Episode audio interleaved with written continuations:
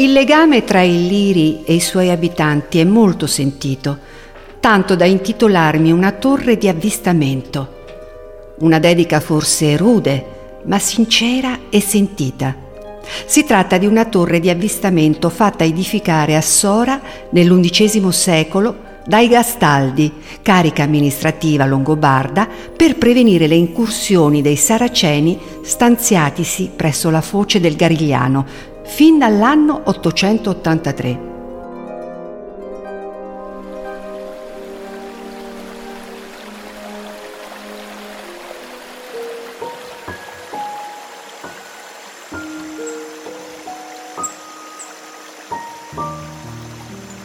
Nonostante vegliassi sulle sue acque, il Liri si è dimostrato un fiume tanto benevolo quanto tumultuoso. La torre ancora oggi si erge sulla ridente collina di San Sebastiano, a distanza di molti secoli, ove sorgeva un bosco sacro da me protetto. Esiste infatti una leggenda in merito, se desiderate ve la racconto. Tantissimi anni fa il bosco era un luogo considerato una vera oasi dove viveva ogni specie di animale in libertà. Vi erano fiori tra i più belli e ricca vegetazione ed il fiume verde smeraldo era popolato da pesci e crostacei, da granchi e gamberi d'acqua dolce. Tutto ciò che esisteva in quel posto non poteva essere portato via, era assolutamente vietato tagliare gli alberi o cacciare selvaggina e chiunque osava violare il luogo sacro subiva le mie ire e veniva punito severamente. Vedete i massi che si arrampicano sulla collina? Si narra che ogni grande masso è un profanatore del bosco trasformato in pietra dalla ninfa marica. Meglio non farmi adirare, non credete?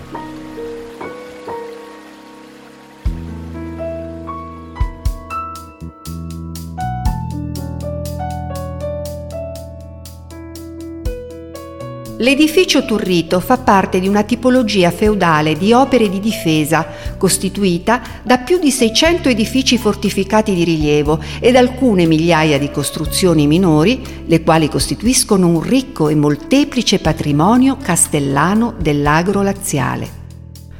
Un poderoso sistema di difesa e di segnalazione.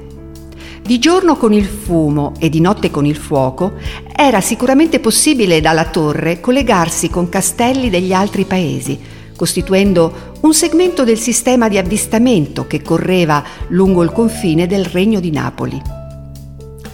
Una storia dalle note tragicomiche merita di essere narrata.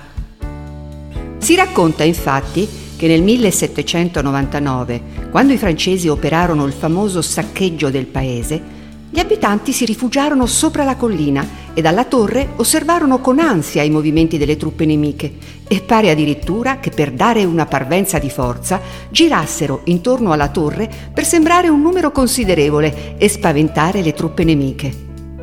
Purtroppo fu tutto vano, le risolute truppe napoleoniche ebbero la meglio. Fino a qualche decennio fa la torre Marica si tingeva di rosso vi era la consuetudine di accendere davanti ad essa un falò, chiamato in dialetto isolano faone, nella notte dell'Assunta, uno spettacolo certamente molto suggestivo e caratteristico che consegnava alla struttura l'antico ruolo di avvistamento e segnalazione.